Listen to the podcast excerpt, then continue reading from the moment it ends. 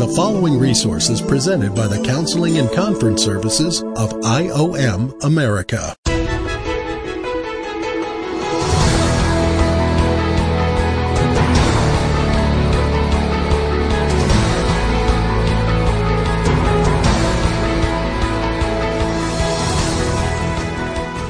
Welcome to Identity Matters Podcast. Hi, my name is Steve Finney, and I will be your host. So let's take a look at our teaching today.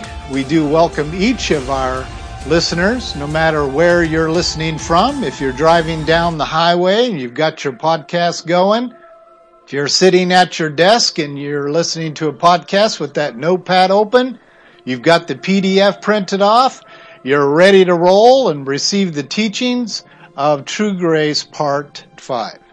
So we want to uh, encourage each of you, no matter where it is you're listening from, to listen very carefully today, because we're going to be talking about the true content of grace. We've been dealing with truly understanding the difference between law and grace and their marriage relationship. And so in part five, what we're doing is we're going to be spending time talking about the actual content of each of those. And next week, we're going to move into putting a heavy emphasis upon the content of grace. So we're glad that you are with us. This is number ninety-seven in our podcast. And if you want to stand with us as we read the Word of God, it is Second Corinthians chapter four. Verses one through eleven. Who would like to come and read that for us? Therefore, since we have this ministry, as we received mercy, we do not lose heart. But we have renounced the things hidden because of shame, not walking in craftiness or adultering the word of God, but by the manifestation of truth, condemning Commending ourselves to every man's conscience is the sight of God. And even if our gospel is veiled, it is veiled to those who are perishing, in whose case the God of this world was blinded the minds of the unbelieving, so that they might not see the light of the gospel of the glo- of the glory of Christ, who is the image of God. For we do not preach, preach ourselves, but Christ Jesus as Lord, and ourselves as your bondservant for Jesus' sake. For God, who said, "Light shall shine out of darkness," is the one who has shone in our hearts to give the light of the knowledge of the glory of God in the face of Christ. But we have this treasure in earth, earthen vessels, so that the surpassing greatness of the power will be of God and not from ourselves. We are afflicted in every way, but not crushed, perplexed, but not despairing, persecuted, but not forsaken, struck down, but not destroyed, always carrying about in the body the dying of Jesus, so that the life of Jesus also may be manifested in our body. For we who live are constantly being delivered over to death for Jesus' sake, so that the life of Jesus also may be manifested in our mortal flesh. May the Lord richly bless His word. You may be seated. Okay, verse one. Someone want to read that out again for us? I want to reemphasize something. Therefore, since we have this ministry, as we receive mercy, we do not lose heart. Okay, what have we concluded in our study thus far in respects to the difference between mercy and grace? Mercy is Old Testament. If you have the word grace in your translation found in the Old Testament, it is basically a translator or a group of translators that are taking advantage of the word and using and replacing mercy or merciful, and they're putting gracious. God is a gracious God. Actually, it translate, translates out as mercy. Grace is only found in the New Testament because grace is the life of Jesus Christ. Critical piece. So what is being told to us here by Paul is that mercy, the action of God, God is merciful and he grants us mercy on a daily base, basis. In fact, the mercies of the Lord are new every single morning. So what you should be condemned by, what you should be punished over, is through God's mercy, an action of God, he's being merciful to you. In other words, he's removing you from a position of being judged by it and for it and because of it. But grace is a complete different word. So let's take a look at that. God does not give his glory to anybody. He doesn't share it with anyone. Except for two persons that we are aware of. God shares his glory with Jesus Christ, his Son. God shares his glory with the Holy Spirit. In fact, there are those who believe that the Holy Spirit is the glory of God. So some suggest that the glory of God is the purpose, the goal, and the objective of the grace of God, his Son. God is indeed glorified by the grace or Christ expression of his all-glorious character. This is God's all-glorious character, foremost by his expression in Jesus, who is the image of God, who is our Father. And it says in Colossians one fifteen and Second Corinthians four four that Christ is this image of the Father. Image is the same word that we can find and use to define identity. So this actually translates out that Jesus is the identity of God the Father. So the identity, which is the full character of a father, stay with me on this, and we have lots of listeners uh, in our tiny little world in God's huge vineyard that are absolutely fascinated by this idea. There are exchange life identity teachers that have not really broke it down to this level before who are extremely fascinated with this idea, but here it is. God gave and imparted his identity to Jesus Christ, his Son. When you take on the identity of, of your Father, I don't care if he's earthly, I don't care if it's the identity of the Heavenly Father. You inherit everything there is about that Father, every characteristic of that Father. The law is the characteristics, the characteristic traits of God the Father. So when you hear the laws read, you hear the laws spoken, you hear about the law of the Old Testament, you hear about the covenant, the Old Covenant. It is the character of God being revealed, and he wants everyone to understand there's not a human ever born that can meet those standards. No one can be like God. No one can be like the character of God. No one can inherit the identity of God except for one person. A father gives his inheritance to his son, his firstborn son. Everything who I am as a father, I give to you, son. So guess what Jesus had to do? Fulfill the law. And the way you can actually rephrase that is, Jesus had to fulfill the characteristics of his father by becoming his father. Have you ever read a verse where Jesus says, "For I am your father"? Would the guy please make up his mind? Are you our father, or are you our, our groom? Are you our friend? Are you our What are you saying here? And that's how the Pharisees treated Jesus. What are you saying here? One day you say you're the Father. The next day you say you're the Son of the Father. The next day you say that you're our groom. The next day you say it is. The answer to those questions is yes. Everything the Father was and will ever be, Jesus became. Because he openly said, Dad, whatever you got for me, I receive it. So the very identity of God the Father was put inside Jesus, his Son.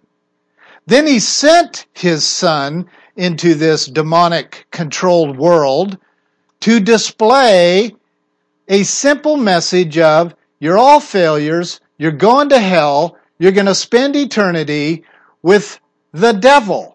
Your father, Satan. But I'll tell you what, I'll give you an opt-out option. All of you who are weary and heavy laden and come to realize you can't meet the standards and characteristics of my Father, because that's why you're going to hell, because you cannot meet those standards of his character, come to me, I'll give you rest. In fact, I'm going to tell all of you people in the world, there is no way to my Father unless you come through this tree, this cross. He narrowed the entire universe. Stay with me, listeners. He narrowed the entire universe. God is going to take the entire universe and he's going to bring it to one simple point of light. The light of Jesus Christ, who is the very identity of God the Father. In the beginning, Alpha, and in the end, Omega, it will be one simple name, the name of Jesus. No one's coming under the Father through a revised name of Jesus. Nobody. All of you Hindus are going to hell. All you Mormons are going to hell. All of you Christian Science people are going to hell. And the list is long and I can't get through them all because the published list is right over three thousand religions. You're all going to hell. Unless you do exactly what Jesus came to do, to say and provide, and that is, nobody's coming unto the Father except through me. And even with that, there's a condition. You need to repent of your old nature, your old way, your old self. And all of that needs to shed like the skin on a snake.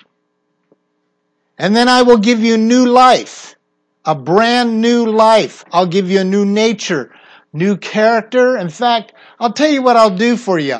I'll give you the very character of my Father. Free. I'll meet the requirements. And then you can have the benefits. How's that? I mean, how much freer could you, could you be? But for some reason, ninety percent of the people that are listening right now to me and other preachers that are saying Jesus is the only way, and he is God, by the way. If he is God, he is the Father. If he's the Father, he has fulfilled the characteristics of the Father. The law. It's done. It's finished. It's over. Try to take your human religious leader and stuff that in his box. And that's what we do every single day. We want to worship podcast listeners and preachers and teachers, and, and we really think it's going to get us eternal life. And Jesus made it very clear. Jesus became the very characteristics of his daddy, Abba. No one has been able to do that since. Nor did anyone achieve it before Jesus came. But God does not give his glory to another except through his Son. Isaiah forty-two eight, forty-eight eleven. It must be his own self-expression, and his expression is in sending his Son. See, this isn't about Jesus. Jesus would not even own credit. I watched you guys this morning. You're lifting your hands and worshiping Jesus. You're, you're honoring Him. You're glorifying Him, whatever. And you know, He's not even keeping it. He's passing the glory onto His, his Abba, His Daddy. The one who is at the root of identity is the one who deserves the glory thereof it. Jesus' identity was so pure, He didn't get it from His own obedience. It was a gift given to Him by His Father. When Jesus took His first breath into this demonic world, He already had the identity of His Father. The payment for this identity had not occurred yet. And that's what the cross was for. Such expression of His glorious character cannot be interpreted to be as a purpose or a reason. It's too special for that. You see, we, we make things so selfish. We pray about things for us, our benefit. That's not how Jesus was. What Jesus did, He did for His dad. He did for His Abba. He had to go off into the wilderness every day and pray so that He didn't choose protection for him or what he was about. He had to adopt what His Father was giving Him as a mission for that day. A daily mission of His dad. Jesus had to deny Himself. Do you understand that?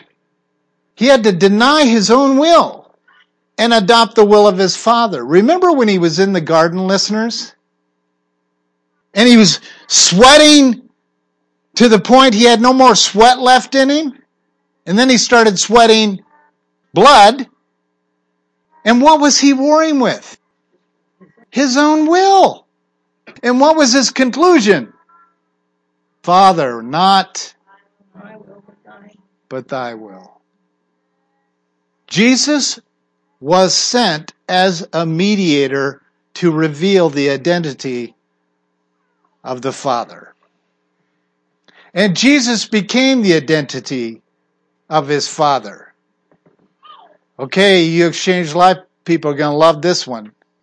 And those of you who don't know what the exchange life is, it's six oh two, two nine two, two nine two. two nine eight two, I'd love to have a nice long talk with you about truly what the exchange life is. But those of you who know what the exchange life is, here comes the big punch. God the Father and His law reveals the character of the Father, which is His identity. He takes that identity and He puts it inside of His Son, because Jesus is His firstborn Son and His only Son. Everything who the Father is in those characteristics, the law, is Jesus. Now He's got to fulfill it. But see, there's a price that has to be paid. Satan's got a price on Jesus' head. Did you know that? The sin from the garden put a price tag on every human's head that had to be paid. Every human, including Jesus Christ, had to pay the price. You come in this world as a human, and there's going to be a price on your head. And Buddha can't pay it. Joseph Smith can't pay it. Or any of these other leaders that have promised you things. They can't pay that price. There was only one that could pay the price. The one who had beheld the identity of God of the universe. He's the only one that could make this payment, because He was bearing the identity of the Father, the D N A of God the Father. Here's our question for today. What is the purpose of God's law anyway? Even you kids can answer this, because I could ask you the question in this way is, what's the purpose of your dad's law? Make your bed, brush your teeth, honor your mother. What for? Huh? Teach you what? How to live life. Keep going. Okay? For obedience. Exactly. I tell my, told my children, now my grandchildren, what to do because I want them to be failures. six oh two, two nine two, two nine eight two. The law is to produce death. You want to strap a young person with the law so that they come to the realization they can't do it. They're failures. They need daddy. They need mommy. They need the body of Christ. They need help because they can't do it. But usually what young people do when you give them a mandate is they want to please daddy, so they really work really hard to please daddy. And you got to remember, young listeners, that is not our goal as parents. We want you to fail so you can have some grace. Now, there's a bunch of parents that are listening that have no clue what I just said. And that means you have no clue what the true meaning of grace is. Parents that use the law for the purpose of training and equipping and growing up their children to be responsible so they can go to hell. What's the blessing in that? You train up your children to be responsible adults that are going to be independent, self-educated, self-trained, obedient, careful, respectful, honoring authority. For what? So they can join the ninety percent to go to hell? So they can go to hell respectfully?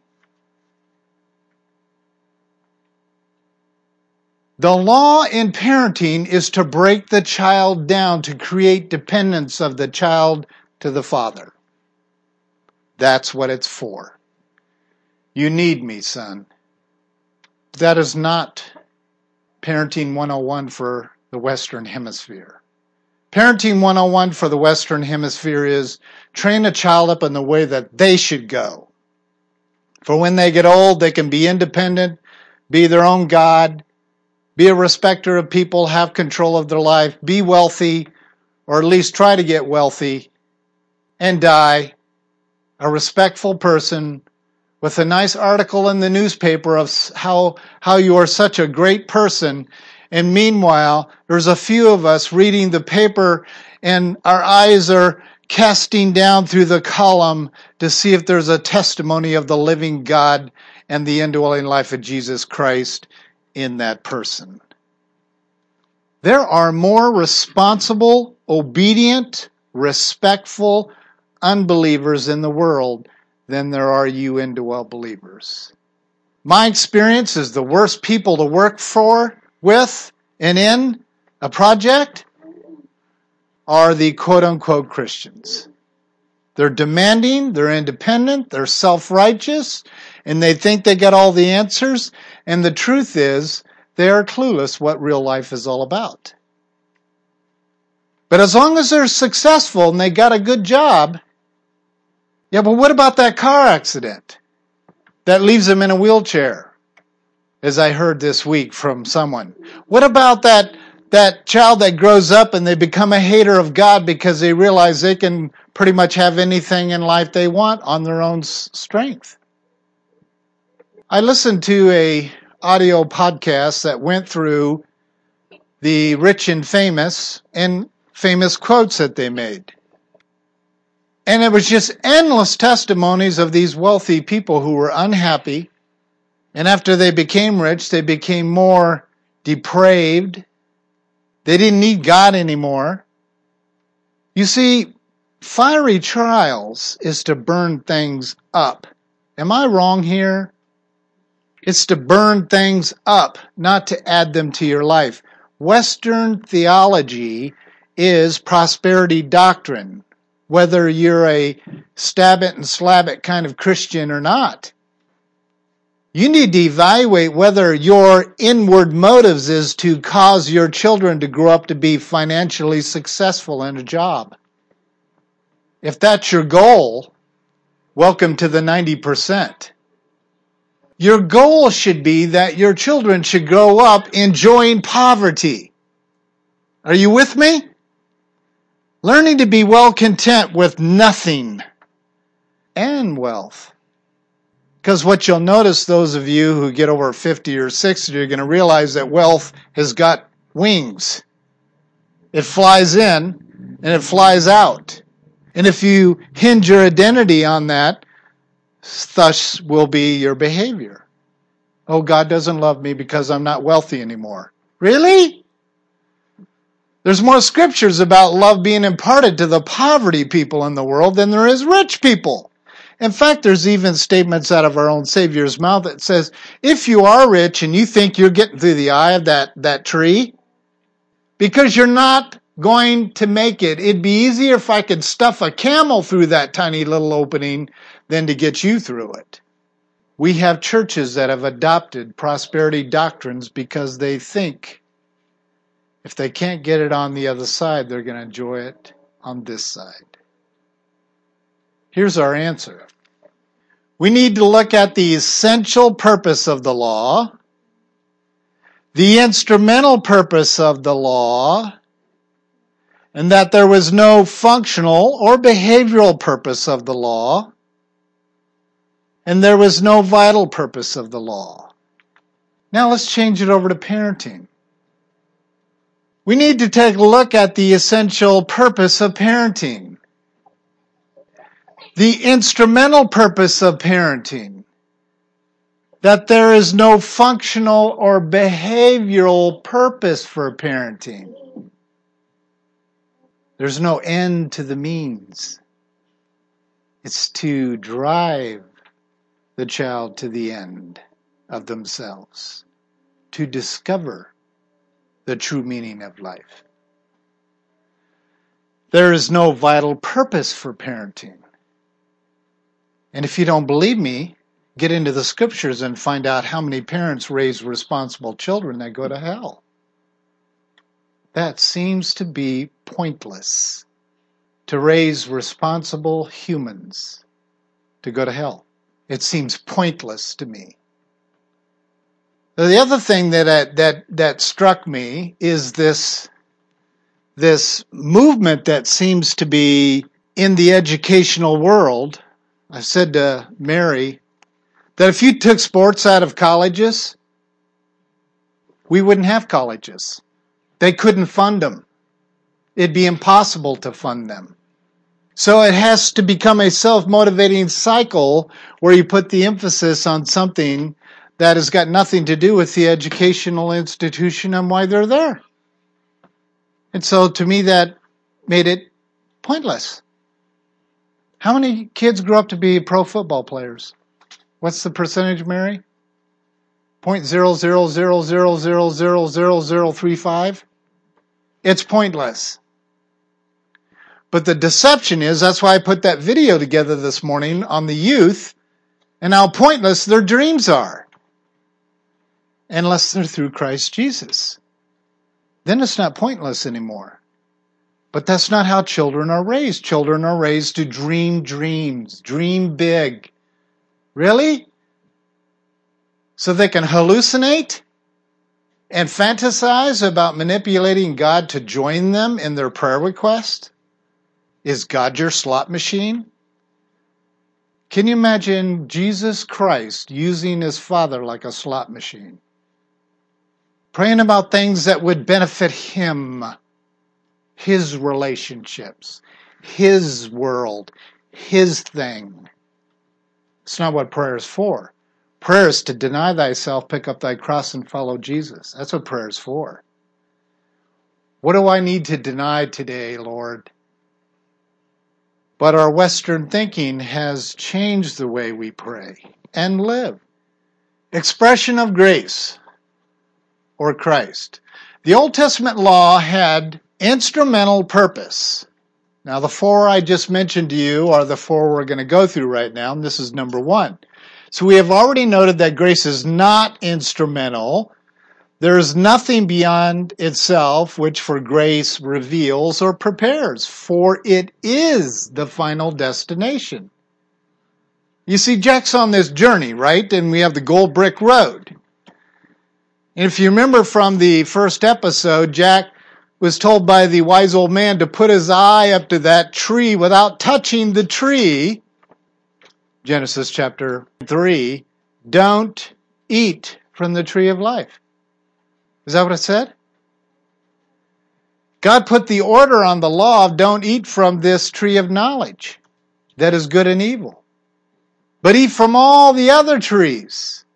And then when they ate from the tree of knowledge, then God said, we need to get them out of the garden. This is the triune talking amongst themselves. We need to get them out of the garden before they eat from the tree of life.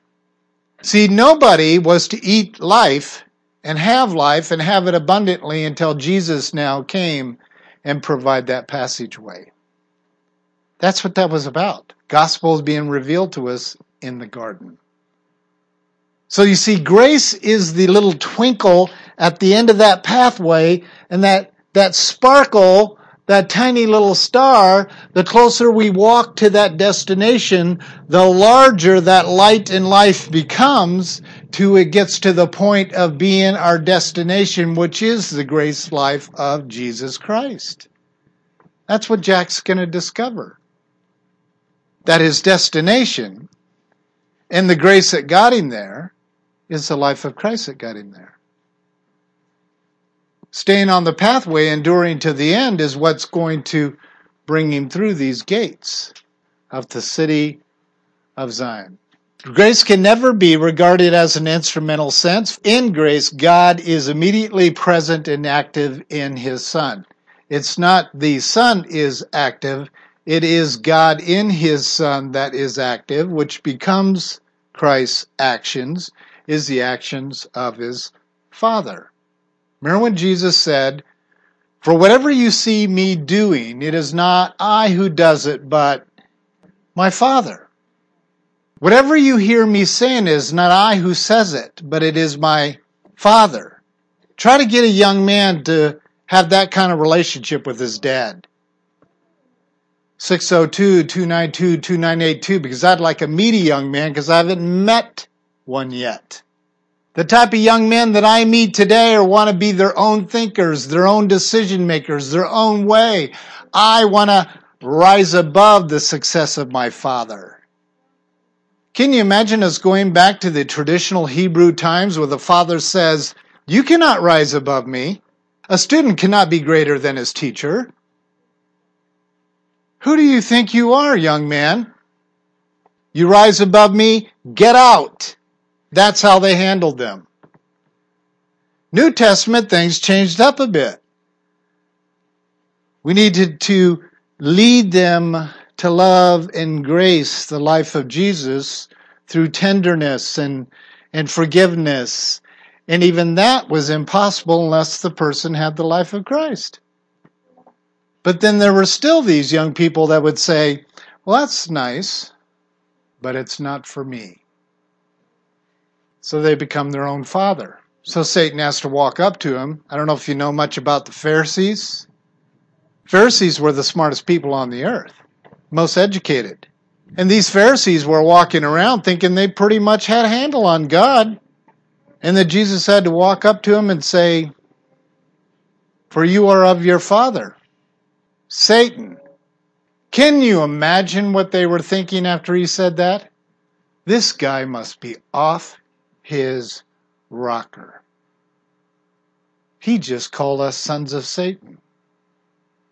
That's how you train up a responsible child. Train him up to be a son of Satan. Have their father be lies. Why? Because Satan wants them to think that they are their own father. They are their own authority figure.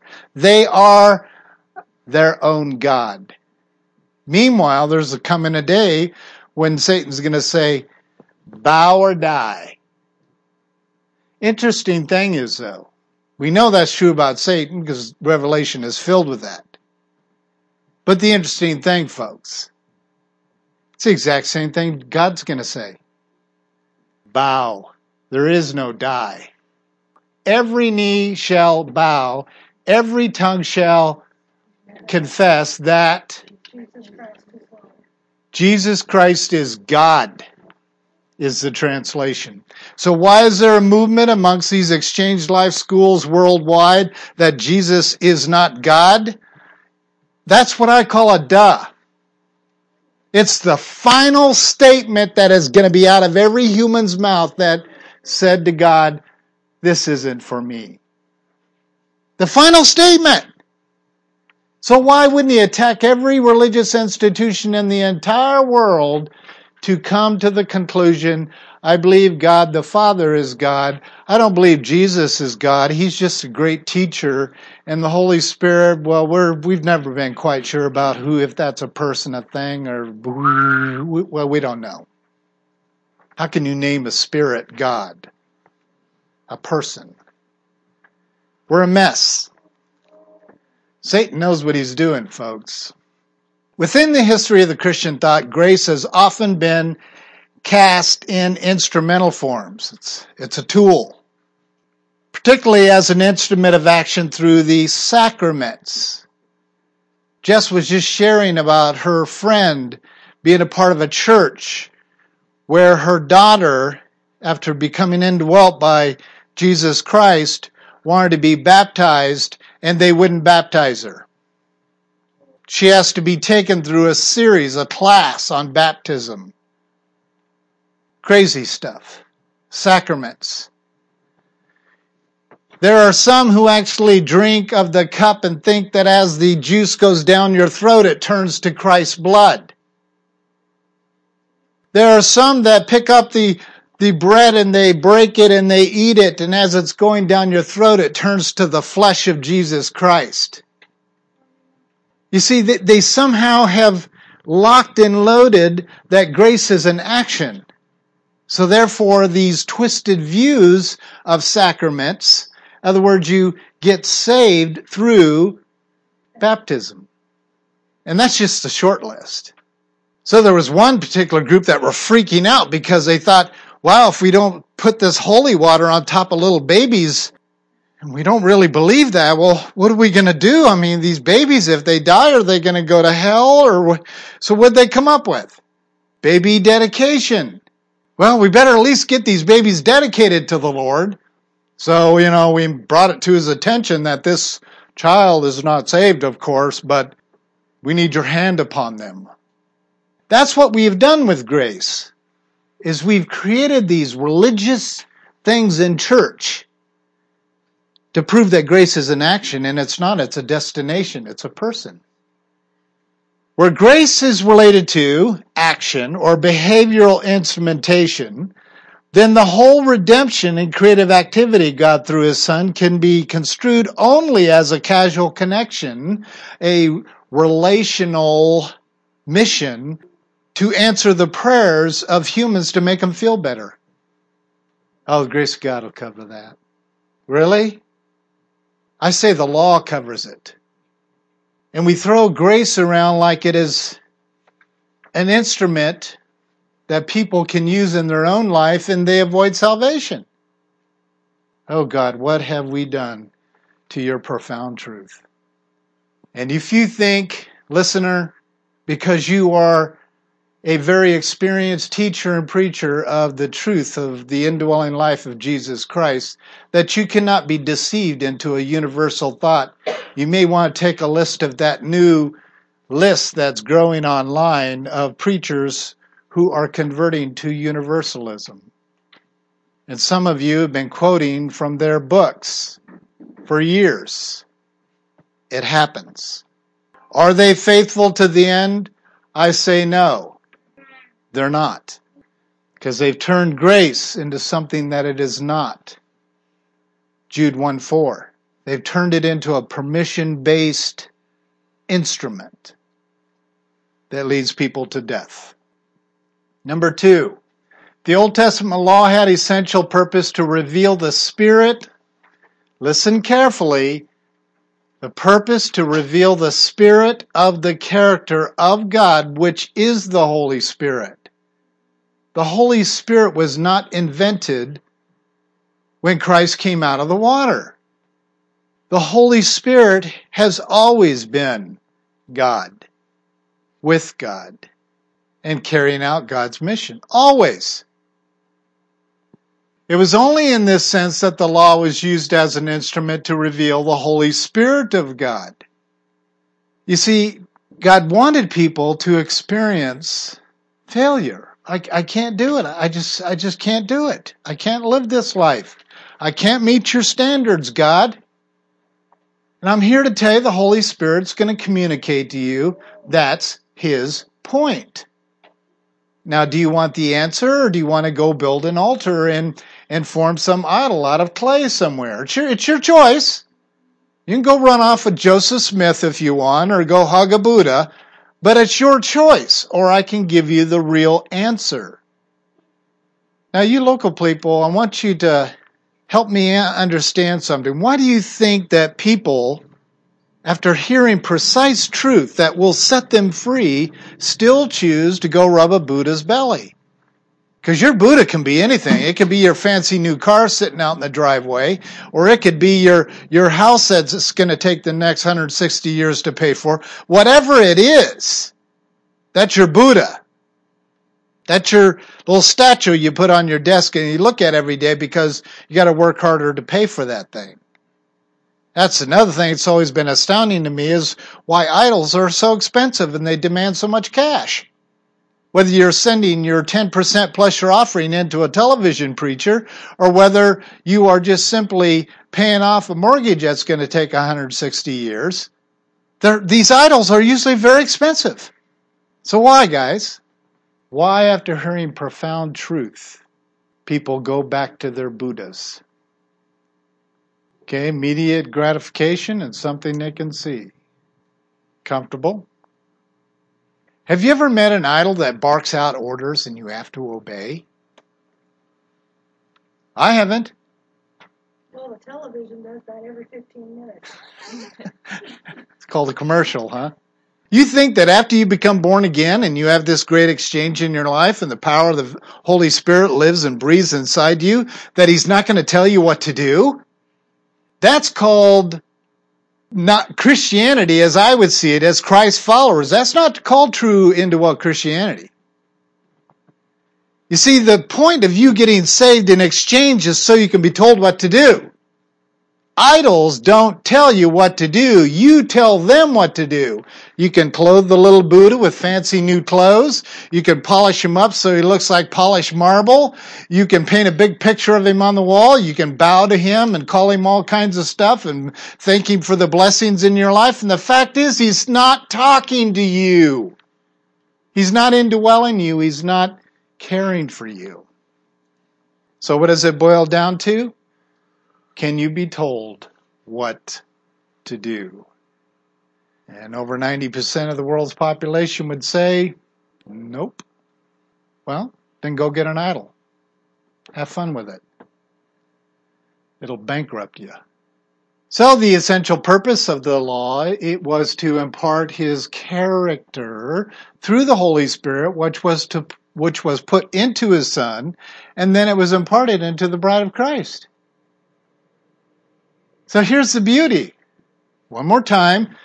God is the identity of the universe. He gave his identity to his Son. Jesus became the identity of the Father. He came on this earth and he decided, through the decision of being told to do what to do from his Father, to lay down his life and become a passageway to bring the people back to the Father, to share in his identity for eternity. Just so happens there's only a few on that pathway that say, sign me up. I want to be told what to do. Sign me up. These are people, guys. And if you're one of them, praise God. Where you're raising your hand saying, I want someone to tell me what to do. To train me, to equip me, to help me, to guide me, to break me down, to build me up, to do whatever you want to do. Sign me up. Whereas the others are going, hey, look, I'd rather take a pill. Anything to avoid discomfort. That's what we've got. But those of you who are saying, sign me up, I want to be told what to do, when you get on the other side, you will never, stay with me, you will never have to be told what to do. You'll automatically know. And you'll be there to do it before you're asked to do it. That's the new earth. You are so in touch with the mind of Christ, your husband. You are there before you're told what to do. The law will have no purpose besides revealing the full character and identity of God the Father. You will be the direct reflection of the identity of the Father because the Father put it in His Son, His Son was put in you, and you have become the very identity of Jesus, and Jesus' identity is the identity of His Father. Bingo, completion of the goal. This made the Father's actions through the law purposeful and accomplished the mission of placing grace in the bride, us, placing grace in the bride of His Son. Thus marrying law, God, and grace, Jesus. They're not bad. Law's not bad. Law's very good. But if it's put upon us to accomplish something, it will kill us. So the essence of God's being is now in the bride of His Son, which unites the bride unto the Father. Number three, law did not have a vital purpose. It could not impart life or Jesus, John five thirty-nine and forty, Galatians three twenty-one. It could not produce righteousness. It could not bring salvation, although grace, Jesus, is essentially vital for that. It wasn't grace that brought us salvation. It says, for you are saved by my life. Not a tool or instrument to convey life, righteousness, or salvation, but essential, vital as the living God giving Himself to us through the Holy Spirit by way of His risen Son, who is our life. Righteousness and salvation, resulting in Christ being our life, John one four, eleven twenty-five, fourteen six, Colossians three four, and of course First John five twelve. Christ is our righteousness. Christ is our salvation. These are identity statements. Now the list is very long. There's well over a hundred that we know of, where Christ says, I am, I am. There's two hundred twenty-five names registered for Jesus. They're all identity statements.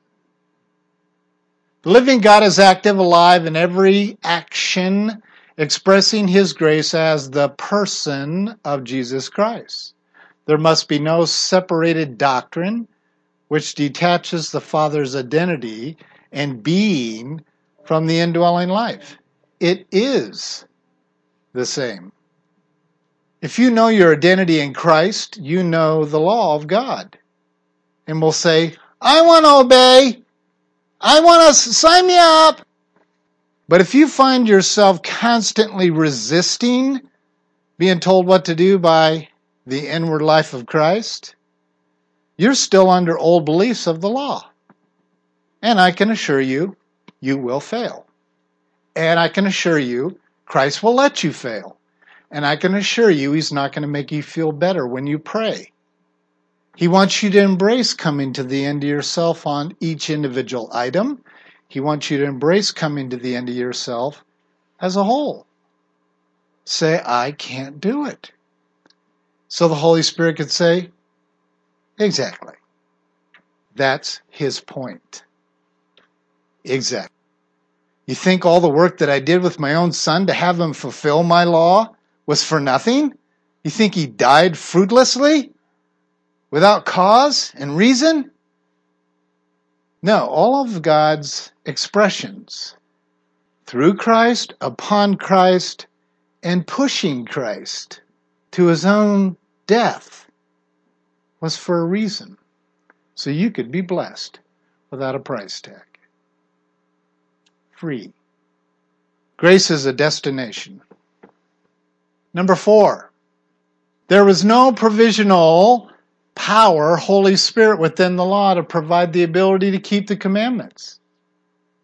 God didn't put these commandments on His people and say, okay, I've also given you this Holy Spirit that's with you and among you that's going to empower you to keep the law. You know what that would have done? Please listen carefully, my particular friends who are Orthodox priests. Listen carefully. What that does is say there's no purpose for a Christ, as you would say a Messiah. There's no purpose for it. If if God says, I'm going to give you the law and I'm I'm going to help you fulfill it, it's it's pointless. So there is and was no Holy Spirit given with the characteristics of the Father to have humans try to measure up to those standards. The performance of the regulations of the law can only be attempted by works of human effort, striving to function as God, but failing to do so. Thus, the dynamic purpose of the law is to create failure. Miss the mark. What is the Greek definition of sin? Miss the mark. What is a sinner? Someone who lives in a lifestyle of missing the mark. You should see that now. He is literally rubbing Satan's original temptation of man functioning as God right into his face. So the reason why Satan is behind legalism in Christians and legalism in the world and all this other stuff, these do's and don'ts, don't eat that, eat this, don't say... The reason why he's into that is because he wants people to feel like failures. Because he knows the law produces failures. Bang, they shoot themselves. Depression. The endless labels of people's lives out of control. Duh. It's his goal. He knows the end result of people trying to live life through their own works is going to produce despair and loneliness and death. And so he goes, hmm. I got this one. I'm going to develop a bunch of perfectionists all over the world.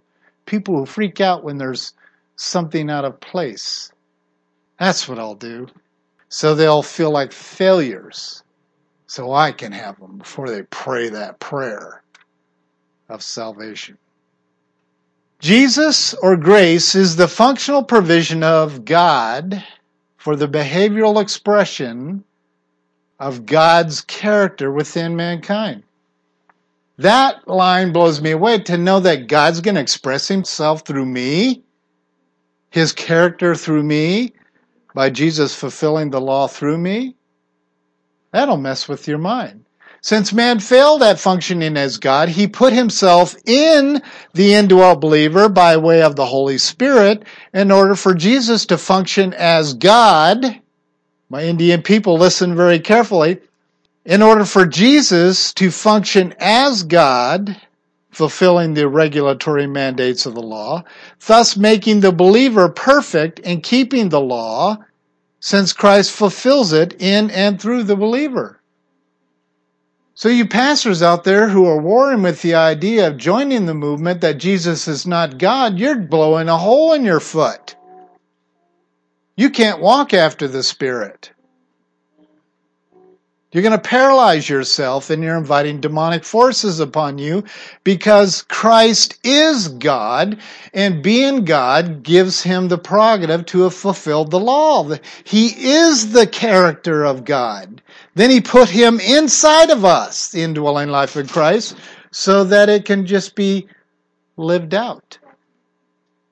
So people... quote-unquote believers who don't believe that Jesus is God, I doubt they are truly saved. Sorry, at six oh two, two nine two, two nine eight two, I doubt it. And I'm not trying to be God saying that you are or not saved, but I can say there are certain words that come out of people that you just cannot associate them with being believers. You can't. It's like someone saying, I'm a Satanist, but I have the life of Christ. Really? They, they, they just don't go together. Saying someone that's saying that Jesus is not God and thinking they have the indwelling life of Jesus, who's just a mere human. And where do you get the power to do that, by the way? They don't line up. And Satan is so deceptive, he gets people to make stupid comments about things that don't line up theologically. So they can claim to be an exchange life teacher and not believe that Jesus is the Son of God. And God at the same time.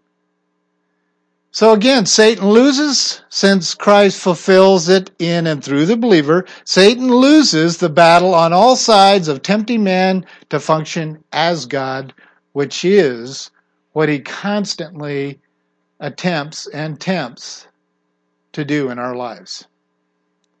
He's a loser, and he knows it. Here's our identity statement for today.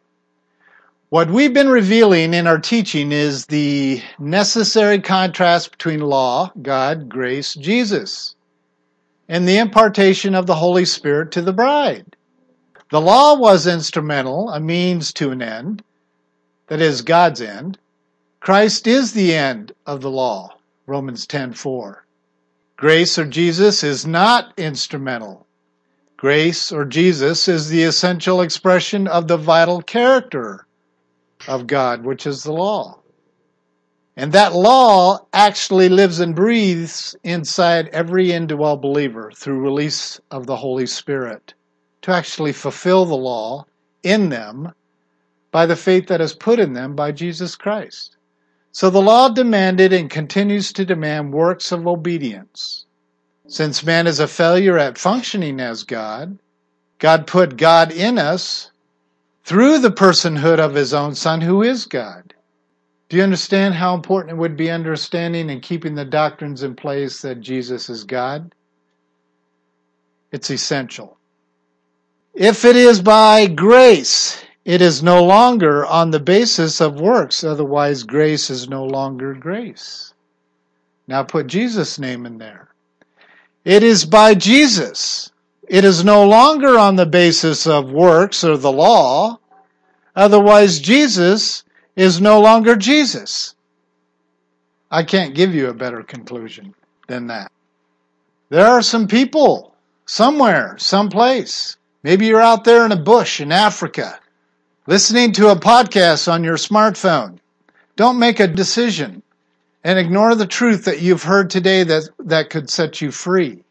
Don't say, I've been saved since I was eight years old because I prayed a prayer. I have a ticket in my back pocket. Maybe you're under conviction today to receive the true life of Jesus Christ today. If you can't print off the P D F, you can still open it on your smartphone and read the prayer. And you don't even need to read this particular prayer. If you're under conviction and the Holy Spirit is pressing upon you, not within you, pressing upon you to confess that you are still of your old nature, your old self, your Adamic nature, your unregenerate spirit. Just give up and pray and give your life over to Christ. And he'll pull you through the eye of that needle and give you new life in Christ Jesus. This resource has been presented by the Counseling and Conference Services of I O M America. For more information about our ministries, visit us online at I O M America dot org. That's I O M America dot org.